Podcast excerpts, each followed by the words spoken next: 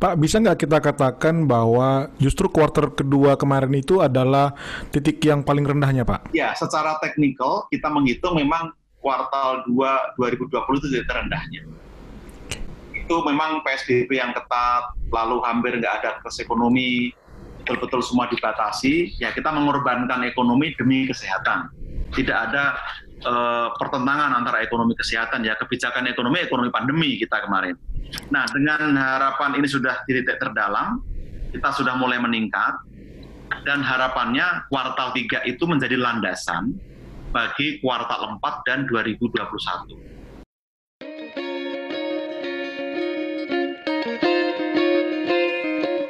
Halo para penonton setia Tagar TV, terima kasih untuk tetap bersama dengan kami di acara bincang-bincang kami dengan berbagai tokoh maupun narasumber yang terkemuka.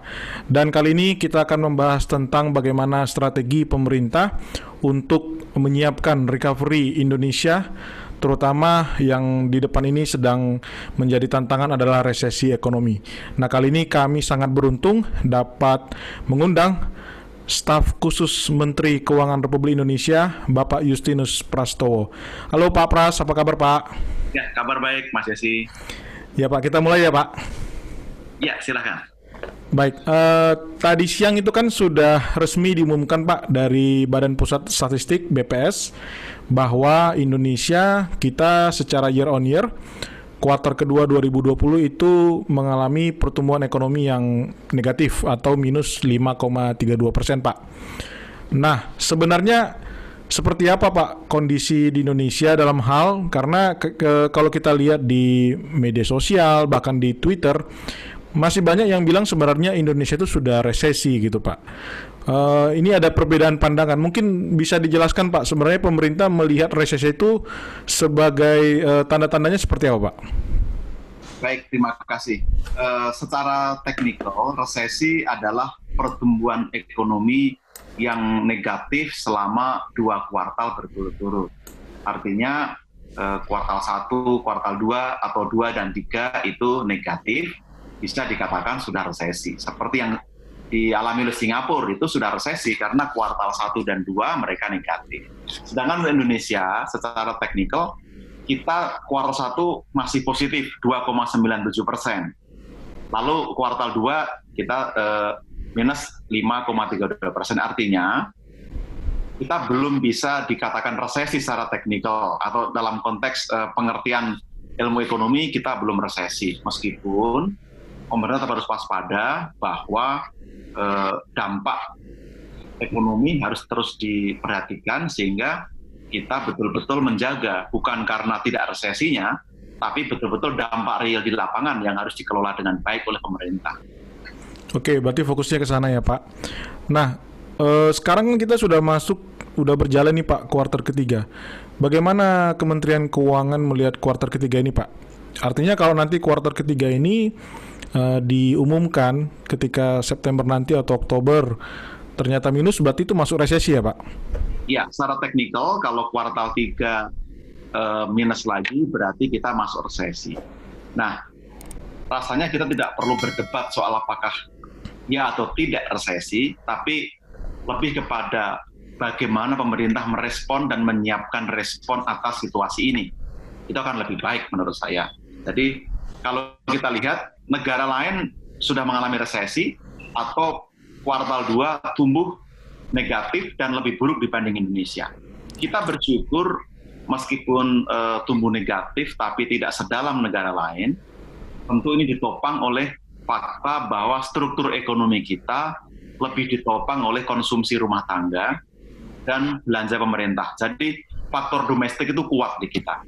Itu yang menjelaskan kenapa kita resilience waktu krisis 98, 2008, mudah-mudahan juga waktu tahun ini. Nah, berikutnya, kita ini nggak terlalu tergantung pada perdagangan internasional, itu membedakan dengan negara lain. Ekspor impor kita porsinya tidak melebihi 20% dari ukuran ekonomi kita. Jadi ini juga menguntungkan dan ini ada opportunity. Ternyata ketika kuartal 2 itu kita negatif, kenapa? Kan karena PSBB ketat. Ya. Ekonomi mandek aktivitasnya, terutama transportasi, pariwisata, perdagangan mandek.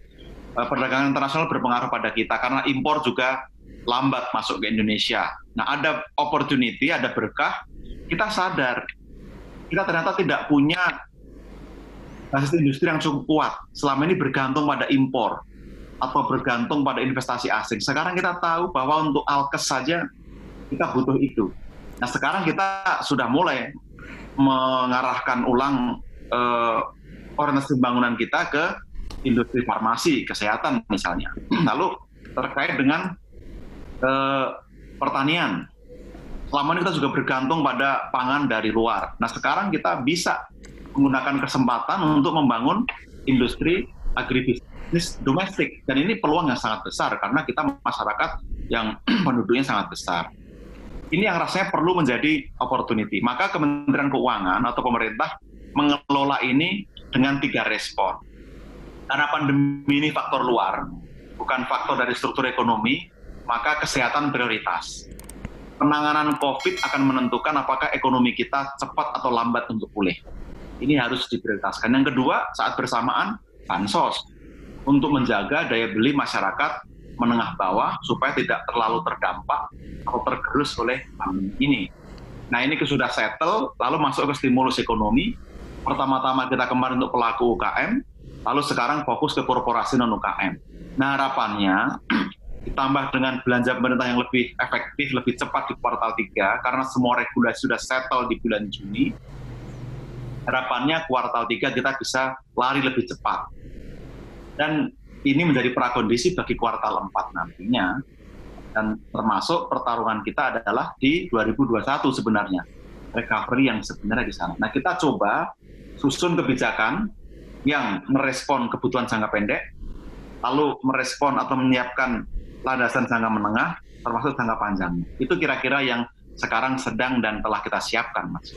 Oke, Pak, sedikit kalau saya simpulkan tadi dari pernyataan Bapak, berarti tetap fokusnya pemerintah yang pertama di kesehatan ya Pak, yang kedua perlindungan sosial, dan yang ketiga untuk dukungan dunia usaha ya Pak, baik UMKM malah lanjut lagi ke korporasi gitu ya Pak. Nah, kalau untuk jangka pendek ini Pak, di kuartal ketiga sendiri prioritasnya yang tadi yang mungkin bisa dielaborasi lagi Pak, apa yang uh, konkret sedang dilakukan oleh pemerintah Pak? Ya, yang pertama di kesehatan, Satgas COVID sedang melakukan restrukturisasi atau penataan ulang kelembagaan.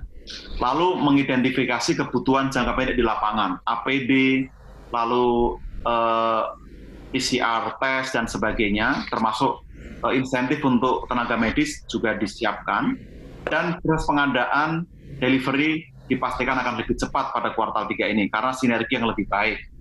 Itu yang diharapkan bisa lebih masif. Lalu untuk kesehatan juga ada dukungan yang lebih konkret untuk perubahan perilaku masyarakat, terutama delapan provinsi yang tinggi tingkat penyebaran COVID-nya. Ini akan didukung dengan strategi komunikasi yang lebih masif, penggunaan masker, jaga jarak, lalu hindari kerumunan dan sebagainya. Ini sedang disusun dan satu dua minggu ini akan selesai, lalu segera diimplementasikan. Lalu untuk ekonomi, yang jelas setelah semua settle di bulan Juni, pemerintah tinggal menjalankan dengan belanja yang dipercepat tadi, plus ada beberapa skema baru yang menurut kami eh, sangat bagus ya. Pertama, untuk kelas menengah, insentif pajak pasal 21 yang tidak efektif akan di-switching menjadi cash transfer. Hmm. Akan menambah gaji bagi kelas menengah ini. Hmm. Diharapkan ini membantu eh, konsumsi dan juga menjaga daya beli. Lalu untuk para pelaku UKM, selain penangguhan kredit, subsidi bunga, lalu akses pada modal yang sudah diberikan, mereka ditambah oleh Presiden, bansos produktif. Sehingga masing-masing kan mendapat 2,4 juta selama 4 bulan ke depan, itu akan membantu mereka jump start karena punya modal awal. Tambahan lagi, rumah tangga pun diperhatikan.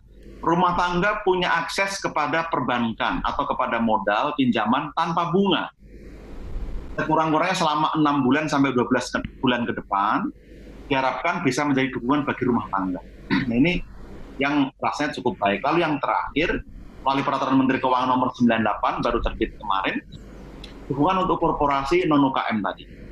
Bagi yang padat karya, orientasi ekspor, mendukung produktivitas nasional, berhak mendapatkan akses kepada modal dari 10 miliar sampai 1 triliun itu dijamin oleh pemerintah. Nah, ini segera berjalan, bahkan pemerintah telah menempatkan dana, Mas Yosi, ya. 30 triliun di Bank Himbara, lalu kemarin 12,5 triliun itu di Bank BPD akan sampai 20 triliun nantinya, pinjaman daerah juga diperluas. Ini akan menjadi sangat masif, lalu serempak, dan diharapkan semua ini bisa berjalan cepat di kuartal 3. Nah, kalau ini bisa berjalan tepat waktu sesuai yang diharapkan, kita optimistik sektor-sektor jam start tadi padat karya, pariwisata yang sudah aman protokol COVID, lalu pelaku UKM dengan dukungan online atau digital akan lebih cepat dan mudah-mudahan dengan tadi dukungan daya beli di sisi masyarakat, demand-nya meningkat, suplainya tersedia, sehingga geliat ekonomi itu bisa dipastikan terjadi lalu sustain gitu Mas Yes. Ya, Pak, bisa nggak kita katakan bahwa justru kuarter kedua kemarin itu adalah titik yang paling rendahnya, Pak? Ya. Untuk tahun ini. Ya, secara teknikal kita menghitung memang kuartal 2 2020 itu jadi terendahnya.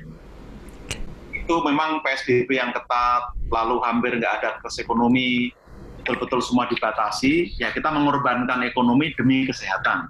Tidak ada uh, pertentangan antara ekonomi kesehatan ya kebijakan ekonomi ekonomi pandemi kita kemarin.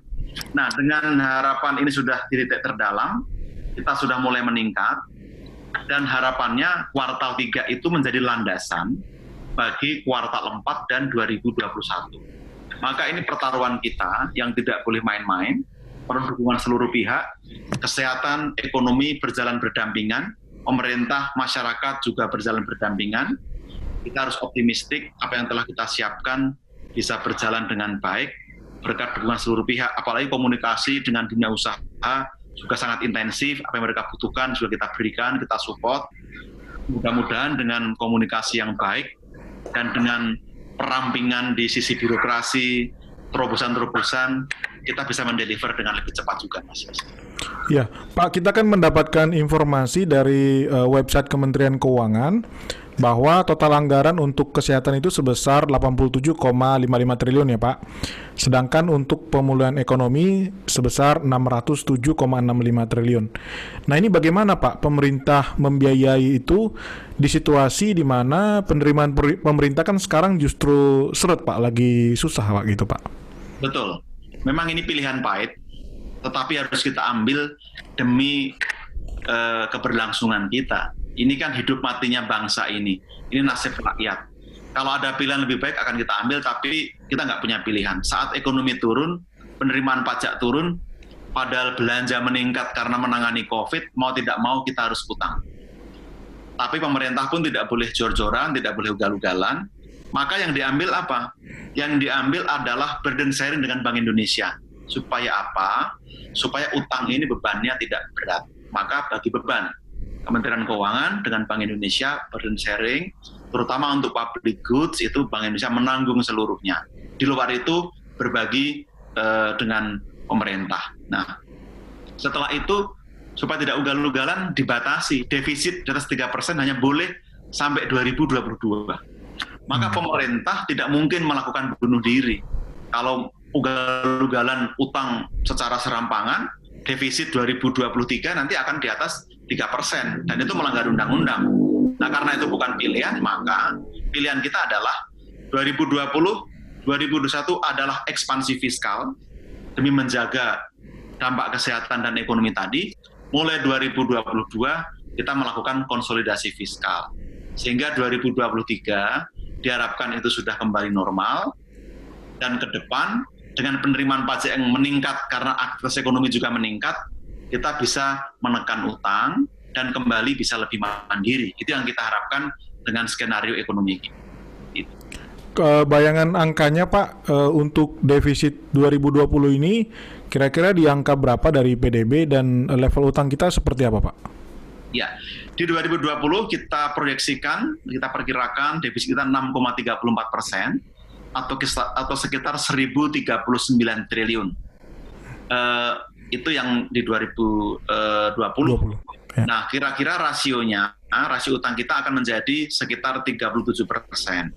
Itu masih jauh di bawah ambang batas 60 persen, meskipun kita harus hati-hati jangan sampai meningkat lagi. Nah, di 2021 kita sudah putuskan kemarin akan mengusulkan defisit 5,2 persen. Supaya apa? Supaya supaya punya ruang fiskal yang cukup untuk melanjutkan stimulus ekonomi dan kesehatan, sekaligus menciptakan fundamental untuk akselerasi di tahun-tahun berikutnya. Oke, Pak mungkin sedikit agak menyimpang sedikit karena kebetulan banyak juga dari penonton tagar adalah para pelaku pasar modal, Pak. Kira-kira untuk uh, pasar modal Indonesia sendiri, apakah ada lagi kebijakan baru yang akan direncanakan pemerintah, Pak? Iya, untuk saat ini memang belum ada secara spesifik, tapi kemarin pemerintah dengan uh, eh, PP nomor 29 dan 30 itu memberikan dukungan kepada emiten dengan tarif pajak 3% lebih rendah dibanding tarif pajak normal. Jadi kalau yang normal tahun 2021 itu 22 persen, emiten itu 19 persen. Ini menjadi dukungan yang cukup baik sehingga mereka bisa lebih kompetitif, lalu profit juga bisa lebih banyak dan dividen bisa lebih banyak yang dibagikan kepada pemegang saham untuk dapat membantu ekonomi. Lalu harapannya kita mudah-mudahan ya dalam omnibus yang sedang dibahas itu pajak atas dividen yang akan 0% itu bisa terrealisasi, sehingga itu juga akan mendorong repatriasi uang ya. dan mendorong pembagian dividen dalam negeri. Kalau itu terjadi, kita akan bersyukur dan beruntung karena punya tambahan likuiditas yang nanti bisa berputar lagi, diinvestasikan ke pasar modal dalam instrumen saham dan sebagainya, termasuk investasi eh, mendorong supaya banyak perusahaan go public atau perusahaan yang mau menambah modal atau menerbitkan obligasi uh, demi mendorong ekonomi. Rasanya akan sangat bagus kalau bisa segera digolkan uh, ini, Mas Yosi.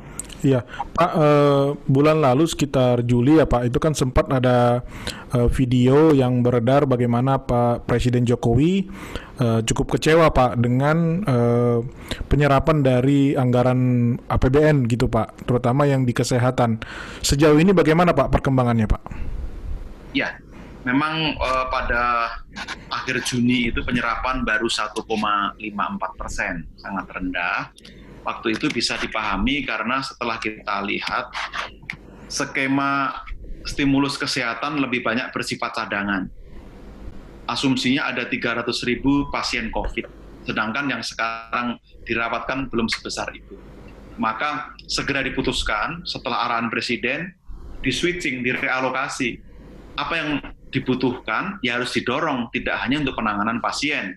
Misalnya pengadaan untuk swab test untuk PCR, perluasan untuk uh, testing, tracing dan treatment, perbaikan vaskes dan penyediaan alkes lainnya, termasuk insentif kesehatan yang diperluas dan dipermudah. Tidak hanya pada tenaga medis tapi tenaga pendukung dan ini juga direncanakan akan ada dukungan uh, semacam gaji ke-13 lah gitu kalau PNS untuk para tenaga medis atau tenaga kesehatan. Nah, diharapkan ini menjadi reward yang baik buat mereka. Sekarang sudah cukup cepat, meskipun belum uh, optimal, ya sudah sekitar 7,5 persen. Dan dengan Satgas COVID yang baru, sekarang terintegrasi di Satgas, sehingga nanti pengadaan pun akan lebih cepat. Diharapkan memang uh, semua anggaran itu terserap, sehingga betul-betul mendukung untuk penanganan kesehatan. Jangan sampai ada yang merasa kekurangan alkes, tidak ada APD, kekurangan obat-obatan dan sebagainya. Itu tidak boleh. Lalu tambahan lagi ada penyediaan untuk vaksin, Mas. Jadi sudah dicadangkan juga untuk vaksin. Diharapkan ini menjadi dukungan buat Bio Farma, ya. sehingga pada saatnya nanti kita sudah siap untuk seluruh rakyat Indonesia. Iya Pak, kita sudah melihat juga video dari Pak Erick Thohir ya, yang menyampaikan kapasitas yang cukup besar dari Bio Farma dan mudah-mudahan di akhir tahun ini ataupun di awal tahun depan itu bisa vaksin bisa segera diproduksi ya Pak ya. Iya Pak, mungkin pertanyaan terakhir Pak ada pernyataan atau mungkin hal yang mungkin belum disampaikan Pak, apa mungkin eh, langkah-langkah lain yang dari tadi yang kita diskusikan belum disampaikan oleh Pak Pras Pak? Ya, terima kasih. Jadi uh, kita harus realistis melihat situasi kondisi ekonomi dan warga masyarakat seluruhnya tidak perlu khawatir, tidak perlu terjebak pada angka-angka, tapi lebih kepada kepercayaan pada pemerintah bahwa pemerintah memastikan kami ingin sungguh-sungguh bekerja untuk rakyat bagi keselamatan, bagi kesehatan, dan bagi kesejahteraan rakyat. Maka sekarang ini kita semua all out, membuat kebijakan yang sekaligus mengatasi dampak pandemi, baik kesehatan maupun ekonomi. Kita pastikan seluruh daya upaya ini ditujukan untuk kepentingan rakyat dan mohon dukungan masyarakat. Bila ada penyimpangan, ada kekurangan, silakan disampaikan. Kami pemerintah ingin terus bekerja untuk betul-betul melayani dan kita berharap karena kerjasama yang baik, ini semua bisa dituntaskan dengan hasil yang baik. Mohon tidak percaya pada kabar-kabar burung, pada hoax, pada hasutan, tapi percayalah kepada data resmi pemerintah, pada kebijakan yang betul-betul dikeluarkan pemerintah. Ini saat yang kritikal, tapi kita harus menjaga kepercayaan, karena dengan kepercayaan kita bisa eh, meyakinkan para investor, calon investor, dan pihak-pihak lain supaya ekonomi tetap stabil, eh, sektor keuangan juga tetap stabil, terjaga, dan ini menjadi prasyarat yang bagus bagi recovery ekonomi kita. Itu yang dapat saya sampaikan. Baik, terima kasih Pak Justinus Prastowo, staf khusus Menteri Keuangan Republik Indonesia untuk bincang-bincangnya bersama dengan Tagar TV. Terima kasih Pak. Terima kasih, Terima kasih Tagar.